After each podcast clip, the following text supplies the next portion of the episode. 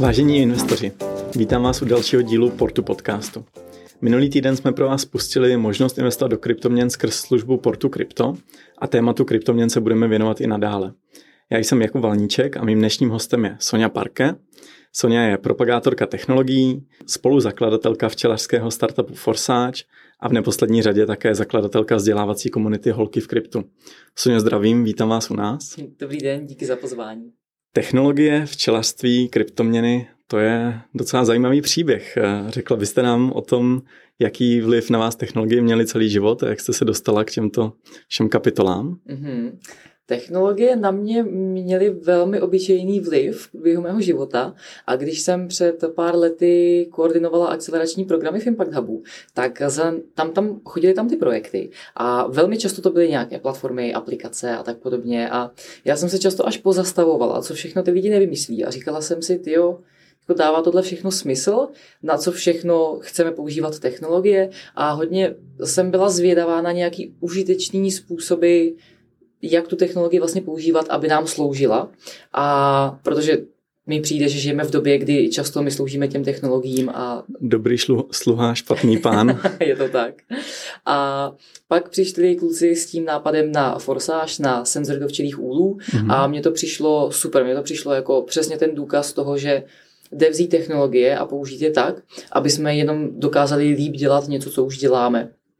A to byla vlastně moje cesta až k senzorům a tím, že jsem měla k technologiím poměrně normální vztah, tak bych asi nevěřila tomu, že se potom budu někdy zabývat eh, hardwarem a softwarem a mm-hmm. všema těch A co v tom startupu přímo děláte tedy? Čemu se věnujete, jestli můžete přes, uh, mm-hmm. představit našim posluchačům? Jasně. My děláme, uh, senzory jsou to krabičky, které se strkají dovnitř do včelího úlu a váhy, které se dávají pod ten úl, takže včelař když třeba bydlí v Praze nebo v Brně a včely má na chatě, tak zatímco je přes den v práci, může se podívat, jak se ty včely mají, jestli mm-hmm. ho nepotřebují, jestli se tam neděje něco, kvůli čemu by třeba měl za těma včelama vyrazit během týdne. Takže, no. Slouží to k pomoci tedy tomu včelařovi. No a jak do toho zapadají kryptoměny, protože to je přece jenom trošku jiná disciplína než včelařství. A jaký byl ten první impuls, abyste se o ně začala zajímat?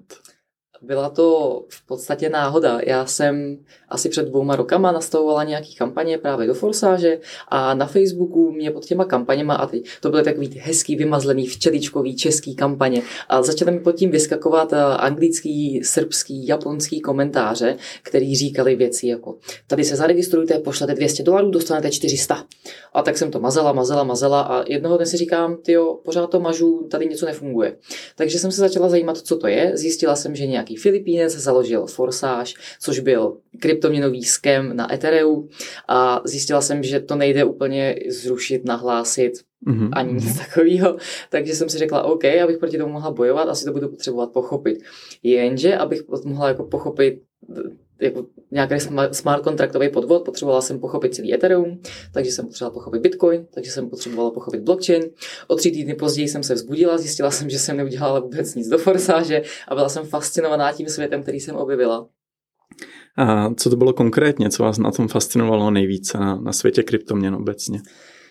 Tenkrát v té době mě fascinovalo, že je to úplně paralelní svět, který tu existuje už docela dlouho, ale člověk, co v něm není, tak prach málo ví, jak velký to je a jak velký to do budoucna může být, že hmm. tohle to hypoteticky může být nějaká budoucnost a nutná součást světa a jeho fungování, ale pořád je to tak strašně malý, že no. A v té době jste tedy sbírala hodně informací o obecně o světě kryptoměn. Z jakých zdrojů jste čerpala nejvíce? No já jsem začala psát rešerše pro soukromí investory, protože jsem se v tom chtěla hodně vzdělávat, fascinovalo mě to a nechtěla jsem mi to dělat zadarmo po večerech, takže jsem si našla zajímavější cestu, jak to dělat. Takže těch zdrojů bylo mraky. Mm-hmm. Podařilo se vyřešit ten problém s tím skemem s obdobným jménem nebo se stejným jménem, s Forsage? Ten skem, pokud se nemýlím, pořád existuje, ale trochu to utichlo, plus eh, Facebook pravděpodobně změnil algoritmy, takže už se to neděje tak často, jak se to díbalo. Jasně, tak to, tak to rád slyším. A potom jste se teda rozhodla založit komunitu Holky v kryptu. Co vás k tomu vedlo? To bylo v návaznosti na ty rešerše, co jsem psala. Hodně jsem chodila do těch komunit, jako je Bitcoinová komunita na Facebooku a tak podobně, což už byly několika tisícové facebookové skupiny. A neustále jsem se tam na něco ptala, protože jsem byla zvědavá, chtěla jsem to dobře poskládat v té své hlavě a Narážela jsem za prvé na to, že mi odpovídali čistě muži a za druhé na to, že jsem slýchala věci typu, no ty jsi žolka, tomu to nemůžeš rozumět. A já jsem na to nebyla zvyklá, protože to brněnský prostředí technologických startupů je vlídný a já jsem se tím vždycky cítila dobře. A byla jsem trochu fascinovaná, na co jsem to narazila a říkám si, jo, tak chtěla bych se o tom bavit s nějakýma holkama, jak to vnímají oni. No a nemohla jsem žádné najít. Takže, Takže jste si... založila jo, jo. komunitu. A jak se to teda rozkřiklo, když jste na začátku nemohla narazit na žádné slečny nebo ženy? No já jsem přišla do těch eh, toxických mužských komunit a říkám, tady jsem založila holky v kryptu. A samozřejmě to byl jak eh, červený hadr na víka, takže muži to velmi hodně komentovali, takže to mělo obrovský dosah. A dostalo se to i k těm ženám, které se ke mně přidali. Mm-hmm. Takže jsem si myslela, že nás bude tak 20, dneska je nás asi 2700, úplně to vlastně nechápu a děláme to obrovskou radost a je to hodně organický, no. Moc jsme to nepušovali. Tak je třeba možné, že to už ty ženy sledovaly v té, té době, jenom tam neměly třeba odvahu psát něco, protože mm-hmm. se mohly potýkat s tím toxickým prostředím. A to neslyším úplně rád, upřímně, jako, to mě mrzí, ale doufám, že se to časem bude, bude měnit. Myslím si, že proto děláte skvělou práci. A co tedy konkrétně projekt Holky Krypto je, uh, Holky v kryptu je mm. a co konkrétně děláte? Mm-hmm. Vyvíjí se to hodně organicky. My jsme začali jako skupina žen, co mají o krypto nějaký zájem a chtějí se o něm bavit. A potom se k nám začaly přidávat ženy, co o krypto měli zájem a ještě úplně nevěděli, jak na to, takže chtěli rady a chtěli v podstatě pomocnou ruku, takže jsme se začali, dělali, začali jsme dělat takový mastermindy, kde jsme si k tomu pomáhali, potom jsme začali dělat workshopy, kde jsme pomáhali v podstatě jako holkám za náma do toho krypta. Začali jsme dělat první eventy, protože to dávalo smysl, byl, byl to logický krok. A vyrostli jsme do toho, že děláme konference, vzdělávání, chystáme teďka první akademii, Máte velmi informativní Instagramový profil také. ano. a další. A jak je teda velký rozdíl mezi tím, jak vnímají krypto, po případě i technologie ženy versus muži? Jsou jiný ty use casey, se kterými do toho jdou. Je to jako velký rozdíl v tom, jak nad tím přemýšlí, protože logicky ženy a muži řeší ve svém životě trochu jiné věci. Tak to, tak to prostě je, to svět, ve kterém žijem. A tím pádem na krypto se často dívají jako na něco, co by prostě jenom chtěli mít v portfoliu, protože jim to z nějakého důvodu dává smysl. A často je tam, a to je nepochybně neměný pro ženy i muže, tyhle ty věci se jako to tam se stírá pohlaví. A velmi často je to jenom nějaký greed nebo FOMO, takže ty lidi buď to chtějí vydělat, a nebo se bojí, že něco zaspali. Tohle je úplně stejný. To, co je zajímavé a občas se stane, je, že přijdou ženy a říkají, že hledají způsob, jak být aspoň trochu nezávislé, anebo si schovat někam něco, na co jim muž nešáhne v případě, že se něco pokazí. A, a jsme jako u těch use caseů, které jsou prostě různý. Muž se o sebe mnohem s nás postará v moment, kdy se něco pokazí, že na většinou zůstane s dítětem a bohužel statisticky muž většinou drží doma kasu, tím pádem jako ta žena zůstane na ulici. Vy proto máte i velmi zajímavý název, jo, jo.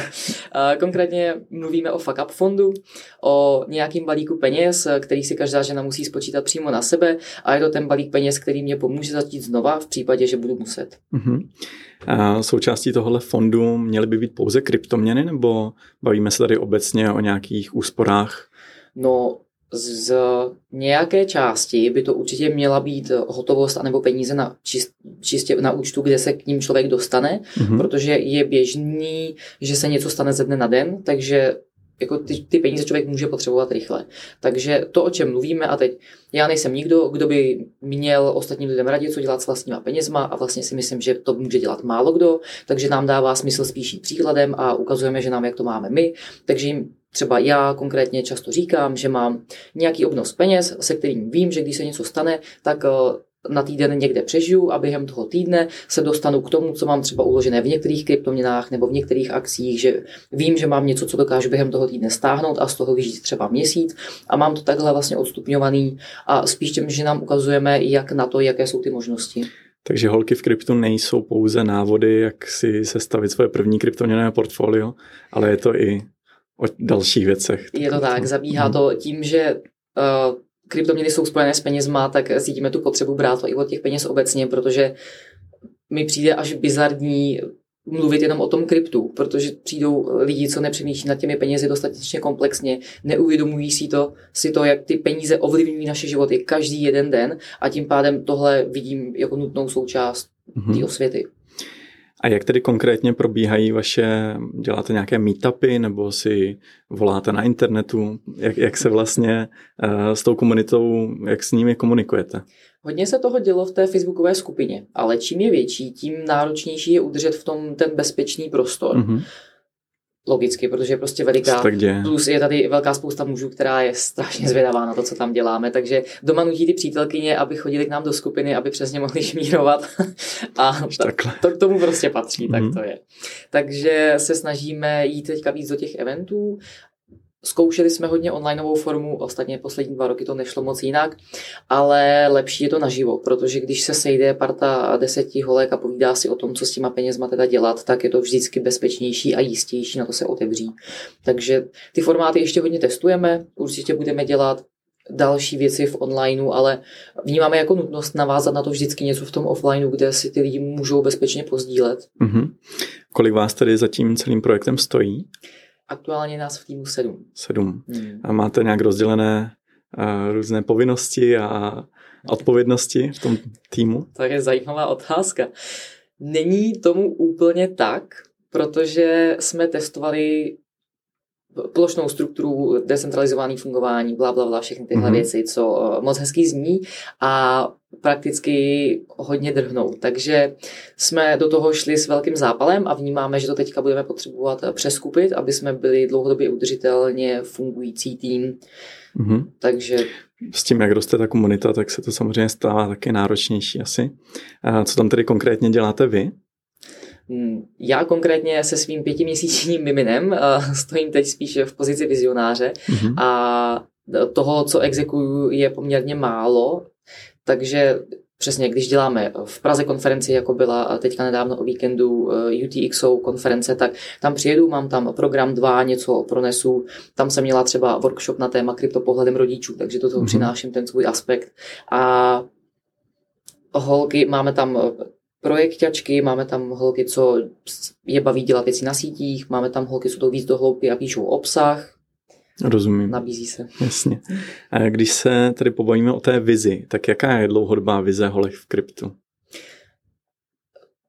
Tohle je něco, na co my teďka budeme mít velký týmový workshop, takže jsem opatrná v tom, co řeknu, protože uh, ten projekt je náš a přijde mi důležitý, aby jsme my jako holky, co jsou napojený přímo na tu komunitu, dávali dohromady, co mají holky v kryptu dělat, protože projektů, kde to táhne jeden člověk a táhne to rychle dopředu, je tady hromada a já nemám potřebu dělat něco, co už tady existuje, přijde mi to malinko zbytečný, takže hodně hledáme cesty, co ta komunita potřebuje a ta naše, to naše gro toho, co teďka děláme, je pomáhat lidem udělat ten první krok.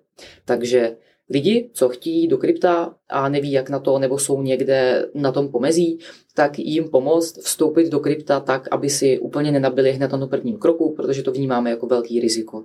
Běžně se děje, že člověk, co vstupuje do krypta, tak eh, buď to úplně naletí, protože protože skem, nějaký podvod, nebo naletí, protože si koupí nějakou kryptoměnu nebo kryp, pseudokryptoměnu, což je spekulace, protože doufají, že objeví nový bitcoin, což neobjeví.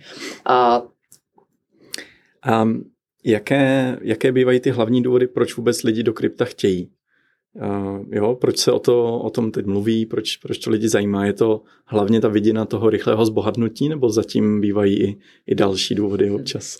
Teď to zrovna padá, takže teď zrovna tam vidina rychlého zbohatnutí je trochu míň. Někdo by ale... mohl říct, že by to chtěl koupit ve slevě zrovna. A těm fandím, tleskám a ráda je podpořím. jo, je to bohužel tak, že ta cena často táhne adopci, takže v moment, kdy trhy rapidně rostou, tak eh, vnímáme nový příliv lidí, co potřebují rychle zastavit a edukovat dřív, než, mm, než se spálí. Ne, než se spálí, přesně mm. tak. Ale těch motivací je tam hromada. A teďka velký žhavý téma je inflace. K mému příjemnému překvapení chodí holky. A teď já hodně říkám holky, ale my vlastně většinou těch věcí, co děláme, tak děláme a holky, kluci, jako děti. Já jsem se k tomu chtěl určitě dostat, zajímalo mě to, jestli to je pouze exkluzivně komunita pro, pro ženy, nebo... To je jediné, co je exkluzivní, je vlastně ta facebooková skupina a my jsme jinak eh, hodně otevření. A... Budu muset říct přítelkyně, aby se tam přidala teda.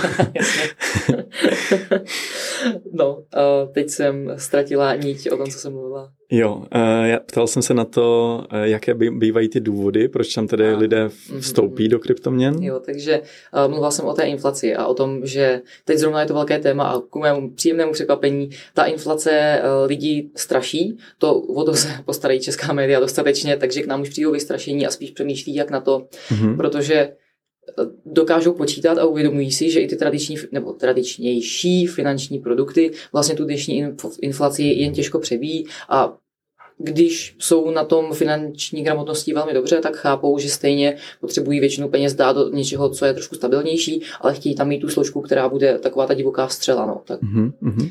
Takže se s ním bavíte i o té investiční strategii, o těch odpovědných zásadách investora tak dále. Zabíháme do toho letmo, hodně apelujeme na to, aby si lidi spočítali, kolik vůbec můžou investovat a hodně apelujeme na to, aby si dobře rozmysleli, do čeho všeho ty peníze dají mm-hmm. a mhm. aby toho bylo hodně nebo ideálně víc, než přesně jako Takže... nějaký fond a nějaký akcie a Ta diverzifikace je tam důležitá. Tedy. Je, je nutná, no, mm-hmm. a hodně na ní dbáme. Rozumím. Je tady spoustu témat, o kterých bych se chtěl pobavit. Teď můžeme se kousek vrátit k těm samotným kryptoměnám. A čím pro vás konkrétně jsou kryptoměny? Jsou tím, jsou tou investicí nebo nějakým uchovatelem hodnoty, po případě třeba cestou k nějaké svobodě a decentralizaci? Když nad kryptoměnama přemýšlím, zatímco sedím na lavičce v parku, tak eh, jsou to něčím, co vrací zpátky lidem do rukou fair play, nějakou transparentnost. A teď to nedělají kryptoměny, to dělají blockchainové aplikace obecně.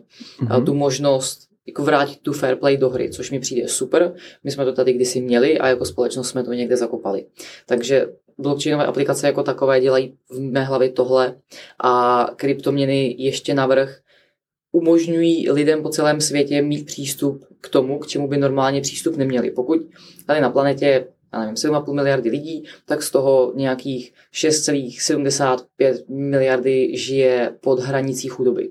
A nám se to tady v, za, v pseudozápadním Česku nebo jako v západních zemích může zdát nepředstavitelný, ale to jsou všechno lidi, co nemají přístup k bankovním produktům, většinou nežijí v zemi se stabilní ekonomikou, tam do toho vstupuje spousta jiných věcí a je pro ně nereálný jakýmkoliv způsobem pracovat s penězma a tohle je poprvé, kdy jim někdo v podstatě dal možnost účastnit se nějaký výměny peněz a práce s právě uchovatelem hodnoty, či se třeba dostat k půjčkám, protože na ně v bankách buď to nikdo není zvědavý, nebo žijou tam, kde banky vůbec nejsou.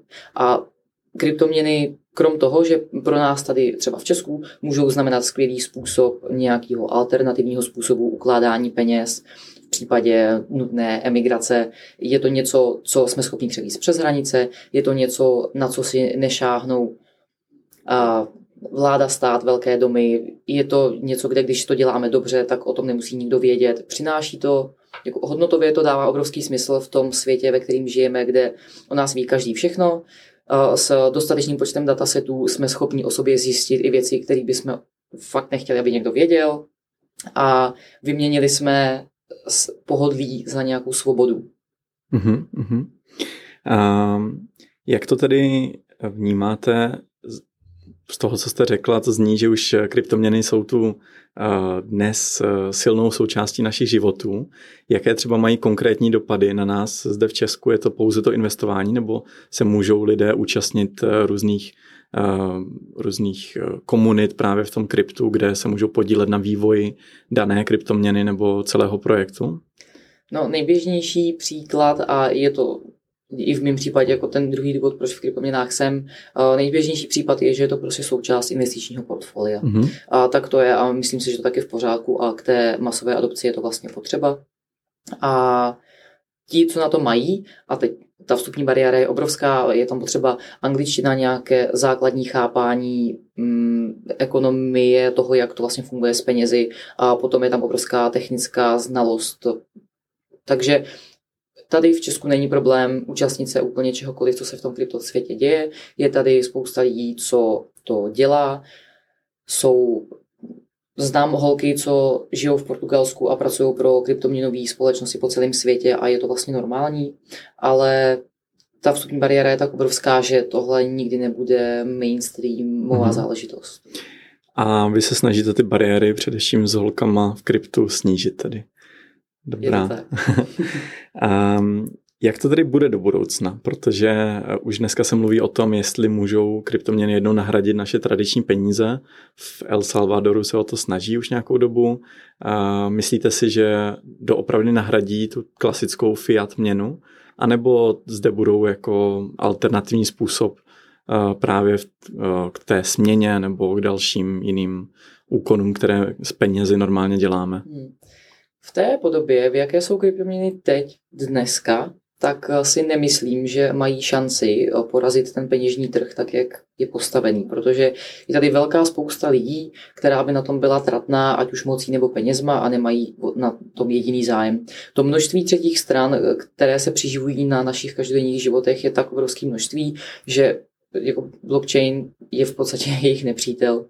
A zároveň ale vnímám, že krypto je pořád v zárodku. Pořád spousta věcí, co se na blockchainu děje, je hračka. Jsou to jako, vyrůstá tady velká hromada různých způsobů aplikace blockchainu a vel, ve velmi velkém množství těch případů je to něco, co by šlo dělat mnohem jednodušeji a efektivněji mimo blockchain, ale blockchain lidi teďka baví, je to sexy, takže to na blockchainu.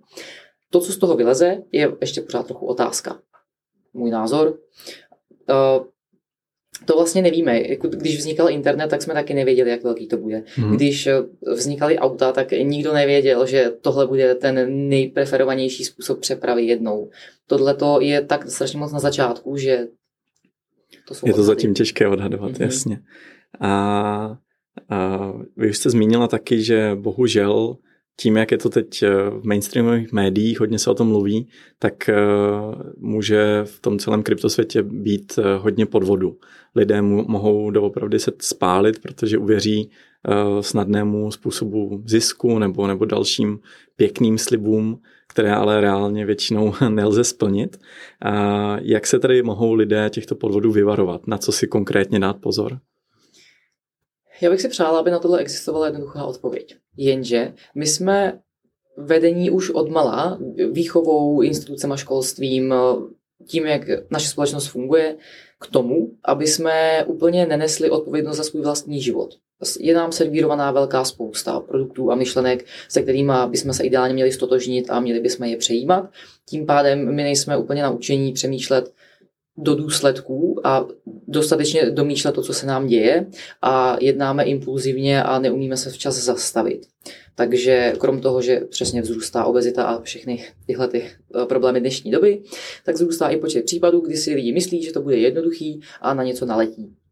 Takže v tomhle tom, to, to je vlastně jako velký balíček toho, co bychom potřebovali. My potřebujeme lidi vzdělávat, potřebujeme, aby chápali to, jak fungují peníze, a nebo, nebo potřebujeme jako lidi jenom si uvědomit, že neexistuje rychlá cesta k nějakému ultimátně skvělému řešení, že tam je vždycky něco zatím a jenom se naučit přemýšlet, jaká je motivace toho člověka, který nám tady teď zrovna něco nabízí. Snažit se chápat i tu druhou stranu a to by nám pomohlo nejenom zacházení s vlastníma penězma, ale vlastně celkově. Takže se vždycky zamyslet nad tím právě, proč by to ten člověk dělal, proč by nám tady sliboval nějaké zajímavé výnosy, tak. když by mohl jít sám. A... Tak. Co je, co je zatím, když za mnou někdo přijde a řekne mi, dej mi 100 dolarů, já ti dám 200. Proč by to ten člověk pro boha dělal? Jako, tahle, v moment, kdy se nad tím člověk totiž zamyslí opačně, tak mu dojde, jak strašně vadný to je, tam, tak to, proč? Rozumím, rozumím. A takže by asi bylo dobré zmínit, že je důležité se dívat na ty právě projekty, které neslibují žádné uh, závratné zhodnocení, mm-hmm. uh, být opatrný se svými financemi, co mm-hmm. s nimi děláme a spíše se snažit vzdělat předtím, než začnu investovat, protože to je obrovská část toho, mm-hmm. toho samotného investování. Mm-hmm. A jenom se prostě vyhnout slovíčku garantované. Jako garantovaný výnos dneska nemůže nikdo nic garantovat. Tak to nefunguje. Dobrá. A, tak naše investory určitě budou zajímat možnosti toho investování, bez té garance, tedy jak jsme zmínili. A, jak by tedy měli postupovat při, své, při skládání své první kryptoinvestice? A, na jaké projekty se mohou podívat, jak vlastně do těch kryptoměn můžou konkrétně i zainvestovat, a jo, co, co jsou ty první kroky, které radíte lidem po tom, co už vědí, že chtějí investovat a mají to správně nastavené, mm-hmm. tak co, co potom můžou jít a jak můžou zainvestovat? Jo. Za předpokladu, že už mají vyřešené svoje peníze a všechno ostatní investování a chtějí vstoupit do krypta, tak eh, je zásadní otázka, s jakou motivací do toho krypta přichází. Pokud je to člověk, co chce mít krypto prostě jenom ve svém portfoliu, a tak to bude trochu jiná cesta, než když to je člověk, který to krypto chce držet třeba jako alternativní zálohu nebo nějakou hodnotu, něco, tak jako má někdo třeba doma cihličku zlata, Mm-hmm. A je, má ideálně skovanou, aby o ní nikdo nevěděl a když bude nejhůř, tak ji prostě vytáhne. To jsou velmi odlišné motivace a tím pádem dvě velmi odlišné cesty do toho krypta.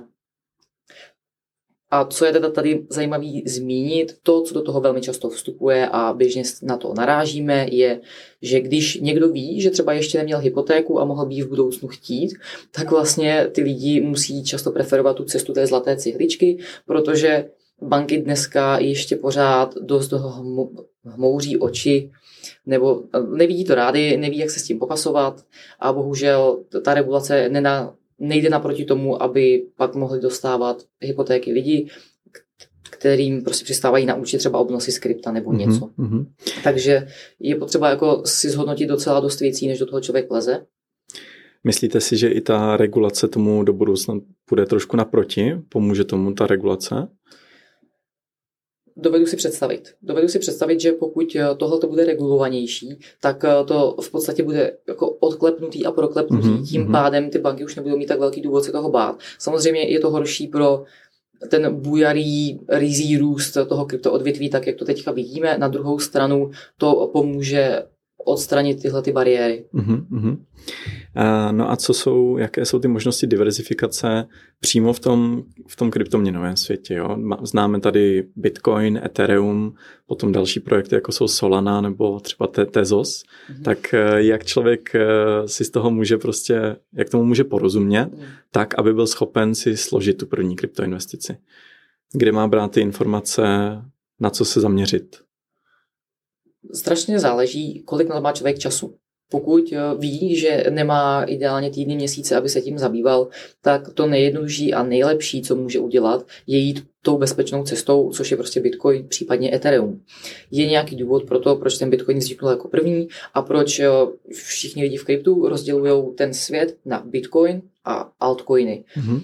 Je to, jak kdyby jsme chtěli srovnávat zlatou cihličku a práci programátora. Těžko přirovnáme kus šudru k tomu, co dělá nějaký člověk. To je prostě, to jsou úplně různé věci. Takže je strašně důležité zamyslet se, do čeho ten člověk chce vkládat ty peníze a proč. Pokud to mám ryze jako součást investičního portfolia, tak pravděpodobně doufám, že tomu poroste cena. Tím pádem hledám věci, kterým nejenom může růst cena, ale zároveň je pravděpodobný, že na tom úplně nespálím svůj kapitál.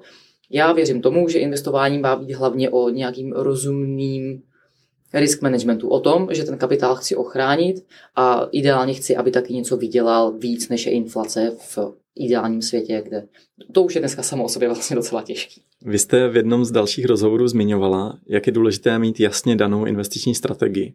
Řekla byste něco o té vaší investiční strategii, po případě máte jich víc? Mm-hmm. Mám jich hromadu, protože si s tím hraju, protože Přesně, jsem mladá, donedávna jsem měla dítě a mohla jsem si to dovolit. A mám strategie, které jsou hodně konzervativní, mám eh, portfolia, ve kterých je vlastně jenom Bitcoin nebo Bitcoin a Ethereum a pak mám něco, s čím si vyloženě hraju. A přijde mi vlastně víc než rozumný mít eh, větší část toho, kde věřím, že to doopravdy něco udělá a dlouhodobě to tam odkládám a pak můžu mít něco menšího na hraní, kde to, co třeba dělám velmi často já, je, že si například projedu mm, coiny, co teďka hodně rychle rostou, nebo 10 eh, eh, fundamentálně nejzajímavějších coinů za poslední měsíc a ty nakoupím za nějakou částku a nastavím si tam targety, kde hnedka, jak to stoupne třeba 100%, tak vlastně půlku vyberu, tím pádem vyberu svůj základní vklad a pak už se můžu spokojně dívat, co to dělá, aniž bych to měla vlastní peníze. To psychicky vlastně hodně pomáhá. A tohle jako ty způsoby, jak to dělat, jsou různý a to, čemu věřím úplně ze všeho nejvíc, je klasický DCAčko, dollar cost averaging, neboli posílat něco někam pravidelně v menších částkách nebo přímo uměrných částkách a pravidelných intervalech a prostě to zainvestovávat, protože ten kryptotrh je tak strašně divoký, že snaží se odhadnout, kde je dole a kde je nahoře. Hmm. Ještě těžší než u akcí, asi. um, To se mi moc líbí, eh, hlavně ta zásadovost a ta pravidelnost tom, mhm. protože si myslím, že pokud má investor nastavený ten jasný cíl a dokáže se ho držet, tak ho potom eh, úplně nevystraší různé propady, po případě dlouhodobější korekce trhu mhm. nebo cokoliv, co se tam děje. Nespekuluje, ale opravdu investuje. Tedy. Je to tak a spekulace a investování jsou dvě velmi odlišné věci. Jo, jo. a odkud tedy dále mohou ještě investoři čerpat informace po případě, jak se s vámi v holkách kryptu mohou spojit? Mm-hmm. A odkud dále čerpat informace? Já, já třeba docela rád odkazuju na váš newsletter, tak to je tady trochu zbytečný, takže... To rádi slyšíme. a, takže tě, mně přijde, že hrozně záleží, co chce vlastně člověk dělat. A mě baví třeba podcast Vojty Žižky. Pepa Tětek má teďka velmi pěkný podcast a jako Pepa Tětek to má velmi dobře srovnaný, takže to třeba ráda doporučím úplně s klidným svědomím. Mm-hmm. A my, holky v kryptu, jsme tak asi na všech sociálních sítích, co si vzpomenete, takže nás jde sledovat na takových těch tradičních, kde přesně na Instagramu hodně sdílíme vzdělávací obsah, píšeme i články na Patreonu. Tam naše Domča Vikidalová teďka napsala velmi hezký článek o spamech a o skemech, tak ten můžu doporučit si přečíst. Ten bych si vlastně přála, aby si přečetli úplně všichni, protože je to velmi konkrétní, mm-hmm. je, je z toho mhm. velmi jasný, čeho se člověk chce vyvarovat. No, t- mohla bych zabíhat daleko, takže těch zdrojů je dneska hromada. Mm-hmm. A vlastně spíš než konkrétní zdroje mi přijde důležitý říct, aby si ty zdroje člověk velmi pečlivě vybíral, protože dneska už o tom mluví opravdu kde kdo a každý o tom říká, co se mu zrovna zlíbí. A je, přijde mi vždycky fajn po těch hodnotách toho člověka, ověřit si trochu, jestli vůbec chci toho člověka poslouchat. Potom asi všechny vyhraněné informace je velmi důležité odlišovat od těch ostatních, protože pokud někdo tvrdí, že pouze ta jedna cesta je ta správná, mm-hmm. tak eh, není úplně otevřen těm mm-hmm. ostatním proudům. V kryptu se tomu říká maximalismus, ale jde to hravě přirovnat třeba k veganství nebo k lidem, co chodí bez bod. A jsou vyhraněný způsoby života a jsou vyhraněný způsoby investování nebo pohybování se v tom kryptu. A mně jakákoliv vyhraněnost, která je spaná ostatním, přijde za hranou. Mně přijde důležitý poslouchat vzájemně ty svoje názory a mít trochu jako respektu k tomu, co funguje, akorát mně se to zrovna z nějakého důvodu nelíbí. Uh-huh. A já bych si dovolil ještě jednu otázku na závěr. Vy jste zmínila, že jste nedávno měla uh, prezentaci na téma uh, krypto z pohledu rodiče. Uh-huh. Tak uh, jak se na krypto dívá rodič? Protože pro naše investory to může být také velmi zajímavé s tím, že máme dětské účty, takže hodně lidí u nás investuje svým dětem už. No jasně, moje dcera má váš dětský účet. také rádi slyšíme. tak jak se dívají na krypto přímo rodiče tedy? Buď to jako na něco doopravdy strašidelného, protože ke kryptu se ty děti často dostanou hodně brzy tím, že hrajou různé hry a to krypto je v tom zahrnutý jako forma nějakých tokenů.